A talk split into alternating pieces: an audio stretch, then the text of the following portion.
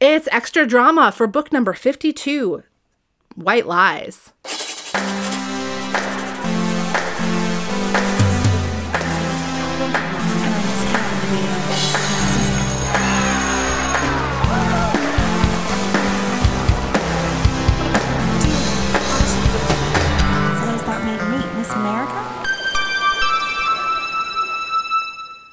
Hi, everybody. Welcome back to Sweet Valley Diaries. And I'm here again with Dr. Daniel Okobi. Hi, Daniel. Hey, Great it just too much to get into. We we, we, we barely scratched the surface We're, we're talking for so long. Valley I- Beach community. chances are that the uh, episode that I actually released last week was not 90 minutes long, but we have been talking about this book for a good hour and 35 minutes or so. But we have more to say. And you brought up a great question in the main recap episode last week, which was Is John Pfeiffer a good guy?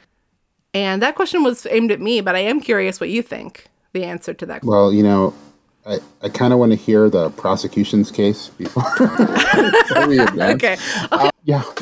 No, no, I, I can, I can, Yeah, I can definitely uh, appease that desire. I think that John is. I think that John makes some poor choices in this book, and I worry that at the his his interest in the beginning, like where is his heart? Like, does he actually think that he needs to protect Jennifer from Rick? Like, is that his motivation or is it just like i want jennifer to be mine i don't want this other guy to have her? Because that is a very sort of like toxic and dangerous reason to start intervening in someone's life. But i do get the sense from john that even if nothing ever happened romantically between him and jennifer that he still really wants to protect her from making this bad choice with Rick. Elizabeth, as I pointed out in a passage I read in last week's episode, does observe to him like it doesn't really seem like she wants to be rescued by you or anybody, John. So consider that. Um, so I think I think maybe his heart's in the right place, but it's a little hard to parse. The lady has agency. Sure. Uh, so maybe maybe we should just talk about John Qua John. Uh, yeah, I, I think that the the confused aspect is something to definitely consider. I guess John, I assume, is also maybe a junior. Um, Yeah. so another person who's older than Jennifer and has a certain kind of conception on the romantic interest he has in Jennifer, which is not even portrayed particularly two dimensionally.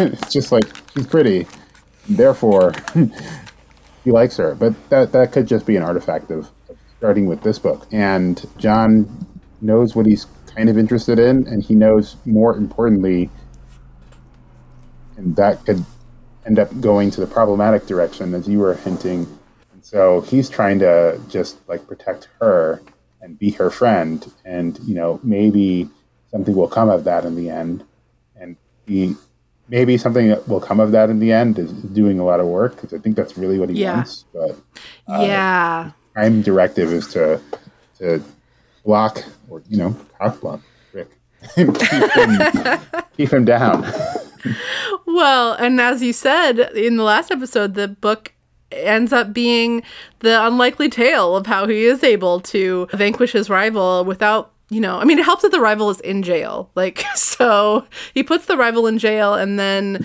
is able to swoop in, you know? It's the dream, right? He's Yeah. living the this male fantasy. proto incel So, literally in a cell. I think that the unlikely tale of how a great guy wins in the end. it does help that he's good looking too. he he ceases to be an incel by putting his rival in a cell. That's that's the story of White Lies. It's not great.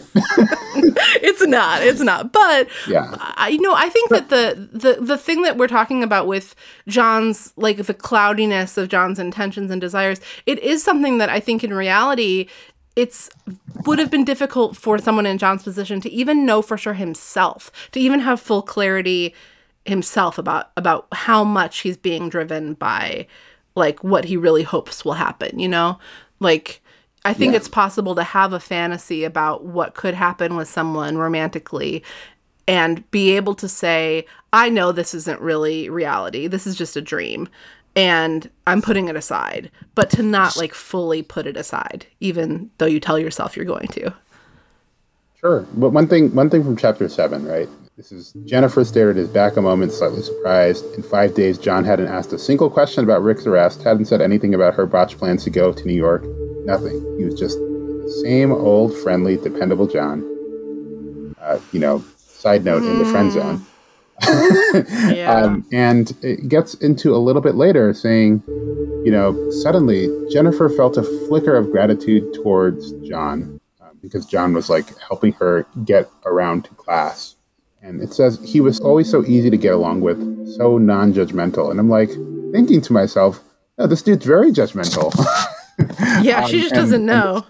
she doesn't know. And the, the way you know is uh, in chapter one, it mentions that he made an impatient gesture with one hand, drunk driving, brawling, vandalism. She knows it all thanks to her father. He's a lawyer, you know, at Wells and Wells. That's like things that Elizabeth is saying in response to John being impatient because he had said, doesn't she know that he has a really bad reputation? And I'm thinking there's some judgment on behalf of both John and Elizabeth. And, you know, in, in that way, they're kind of like allies in protecting the, I don't know, not yet tarnished by bad boys out there. Um, Not yet but- tarnished, yeah.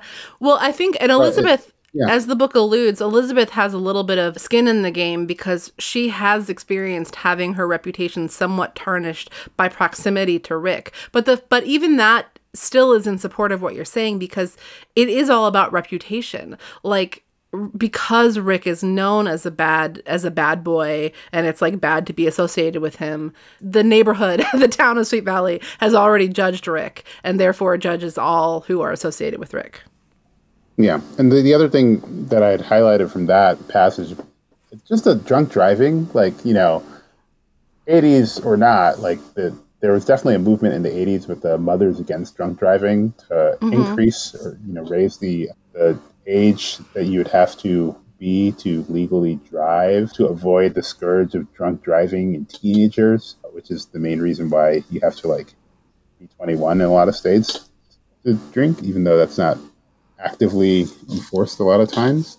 Right. there's- And a lot of just this yeah, there's this like suburban mom judgmentalism that's profusing that. and that's what I thought about. And I was like, huh, yeah, I don't know. Some judgment, actually. Yeah. Well, I mean, it's funny that you meant, and now that you're mentioning it, I'm realizing that while this book doesn't invoke it at all, Elizabeth also was uh, in an accident once that was caused by a drunk driver, and she was in a coma. So, Oh wow. Is that why So- she drives a Fiat now?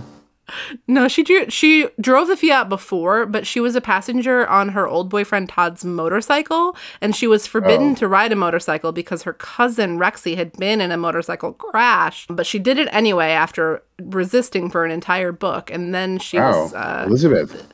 yeah, Wild Yeah. child. yeah, yeah. Especially after she woke up from that coma, she had a real personality shift for the rest of that book. But I would have loved your opinion on any of the books where a character is in a coma and the doctors tell somebody that the person will only come out of the coma if they can find the will to live. You know, they have to want it. They have to want to come out of the coma. Oh yeah? Not if Yeah. they're kissed by the right guy. well, sometimes that's all it takes to want it. You know. Very much Um, as Snow White is in a coma.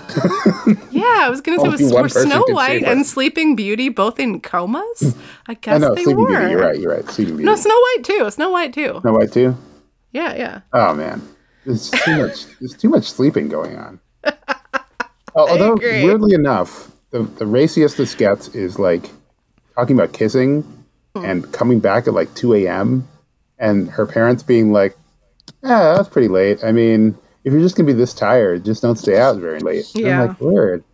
I thought normally they would have like curfews and rules about being with boys, but maybe Mr. Mitchell has higher priorities. It's not super invested in restraining his daughter from the fullness of human experience. Yeah. I mean, I think that the Mitchell parents are pretty reasonable, even though it seems like they're falling into like a classic parent trope of like, I forbid you to see that boy. Like Mrs. Mitchell says exactly that. But it's like, they're at their wits end. Like I don't know, I kind of I understand where they're coming from. It's I mean if a different version of this story would be told from Rick's perspective and he would be like he would be the kind of good guy with the humanity that uh that is just unseen by the rest of the town. But that's not that's not Sweet Valley High. That's that's a different a different series where Good uh, question. Are, are there are there like stricter parents in this series? Yeah, there are. Uh, not the Wakefields, but there are stricter parents. And sometimes that's really the thing that drives the book is uh, parents being unreasonable or just like not trying hard enough to understand the kids. But then there's books like this where the parents are reasonable and the kids are the ones that are irrational. Just returning briefly to the topic of John, you mentioned that John was judgmental and that Jennifer saw him as non judgmental, the kind of irony of that. But one of the notes that I wrote down when I was reading this book toward the end, I had this moment of clarity. And it was uh, during the time that Jennifer was complaining about her dad a lot and talking about how great Rick was a lot and just being really kind of defensive and angry and spilling all that to John. And I thought to myself, how could John still like this girl? I guess I was just really put off by the way that Jennifer was so angry about what happened with this guy, Rick, and the story that she made up that she wouldn't go see her father before surgery. Like, it really didn't speak well of her character in my mind. And I was like, Well, you John, know, sometimes when you're really infatuated with someone, you're willing to overlook the clear evidence suggesting the contrary. Almost like Jennifer overlooked Rick's actual being found with this stolen stuff. John is just overlooking the fact that he is like interacting with this girl daily. I see and- what you're saying. I see what you're saying. And I, I think that maybe you're even saying that what the next book in the series should be about is uh, somebody who really cares about John is trying to intervene in his relationship with this crazy girl, Jennifer Mitchell, because he's really going down the wrong path. So they're going to follow Jennifer Mitchell and they're going to watch her behave badly and they're going to call the cops and report it. And then John, wouldn't that be great if the whole series was just that every every book it's like the next yeah. person? I, mean, I, I just feel like since they have so much in common, or at least more in common than uh, Elizabeth and her actual boyfriend, feel like they're just trying to inch forward Elizabeth John as a thing. you want to get but Elizabeth and John together. All right. Interesting. I like it. Definitely a Works ship, for me. but um, since I guess uh, Jennifer has been redeemed to some degree in the error of her Yeah. ways. I don't really see No. Jennifer coming back to play a big role in the Sweet Valley High universe, but we'll see. We'll see what happens. I I love the idea she's like- of she's shipping warming John up to him. Elizabeth. She's like Yeah, looking at oh, him yeah. with love.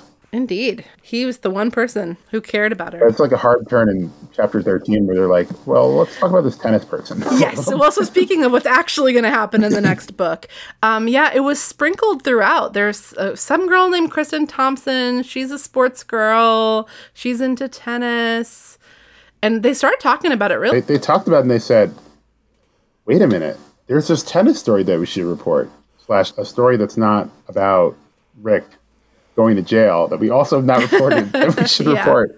And I'm like, wait, they, they don't they don't have a tennis team, and yet like all the powerful people in this town play tennis. Yeah. Like that that's very strange. And then it comes out, no, actually, there's like a dude who's on a tennis team, but maybe they didn't have a female tennis team, or maybe just Kristen Thompson's been like working at it so hard. she's like a phenom. She her participation merits coverage, but it was very confusing. Well, and especially since then she comes up again in the Jessica AJ plotline, which is basically just Jessica and AJ uh, will it last, uh, which is also laying some groundwork for a future book that we'll talk about this season.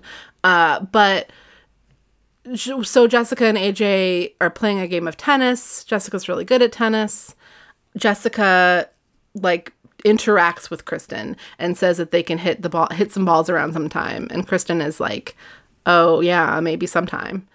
I, I cannot believe that I managed to leave this detail out of the main episode, but as long as I'm talking briefly about Jessica and AJ, there is something so amazing that Jessica says in this book. Let me find it. It's Jessica's philosophy on men. Okay. Jessica's talking to Elizabeth. Um, and she's Jessica's all proud of how she's handling things with AJ. She's convinced him to go to a party at Dana's house instead of going to the to dinner with his uncle like he planned. Both twins' boyfriends have dinners with uncles in this book, which is interesting. Listen, you want to hear my philosophy about men? Elizabeth gave her a skeptical look. Uh, not really, but you'll tell me anyway. That's right. Pushing herself up off the bed, Jessica sauntered over to the mirror and critically examined her face. My theory about men is you have to make them do what you want, she explained. She carefully picked off a clump of mascara and flicked it away. Otherwise, they'll never think of it themselves. So, that's our Jessica. That doesn't sound like a very original theory about men. No. Well, so Jessica basically, this is, I guess I was, I did allude to it in the first episode that um, Jessica thinks she can just kind of make AJ do whatever she wants uh, by convincing Yeah. him that it's what he wants to. And she's pretty successful with it, but it's starting to to cause some trouble. But anyway, they play tennis. They see Kristen, uh, like she, Kristen Thompson, she just keeps on popping up. And then at the very end of the book, all of the teens. It's like it's a friday and everybody's all excited. Like winston egbert is on top of his volkswagen like cheering everybody like it's the weekend. What are we gonna do this weekend? Sweet valley high. It's it was really well, basically, they've definitely anticipated the popularity of Rebecca Black. right it's friday. A holiday mood in the air. It's actually just Friday, and everyone's going to go to the beach together. that's totally what's happening here. Like this would be a perfect music video if this were reality for uh for the rebecca black song friday. Uh and elizabeth tries to convince kristen to come along. And bruce patman is there too. He's like kristen these tennis courts aren't for use on friday afternoons which is just something he makes up to try and convince her to come along. It, it does mention when they introduce her that you know she has this coach and she practices like every day, and that's why she's like this new tennis star. So she's really committed to this, which is uncool. Uh, like even Elizabeth, who's kind of supposed to be a nerd, is not as committed to anything in particular. Like this is a person who's actually focused on something, uh, which is interesting. Yeah, she and this is the only place we ever see Kristen Thompson in this book. This is a new character, and we only see her on the tennis court. So that's that's what the next book is going to be about. And Daniel, I would love it, and I'm sure our listeners would love it if you would tease book 53. Is Elizabeth right? Is it true that there's nothing that will tear Kristen away from the tennis court? Find out in Sweet Valley High number 53, Second Chance. So you heard it here first. Second chance. Gladiators. All about another rando, Kristen Thompson, and her tennis journeys. Not to be confused with Tristan Thompson, a basketball player. he probably had his own his own journey. Daniel, thank you so much for again for joining me.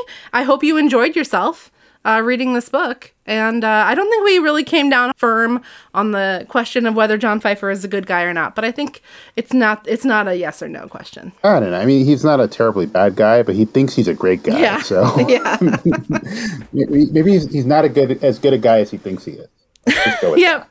I hope that's good enough for you two gladiators. Thank you so much for listening. And remember, you can follow Sweet Valley Diaries on Instagram at Sweet Valley Diaries or on Twitter at Sweet Valley. And don't forget, you can uh, find all these episodes, you know, not only on all of your podcatchers of choice, but also at sweetvalleydiaries.net, the website that started it all.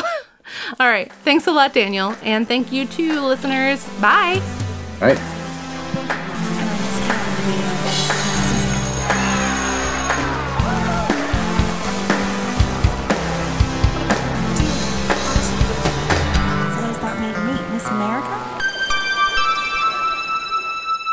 Okay, I had to end it because I have to use the restroom. Sorry that's TMI, but it's we we had a nice long conversation. This was so much fun.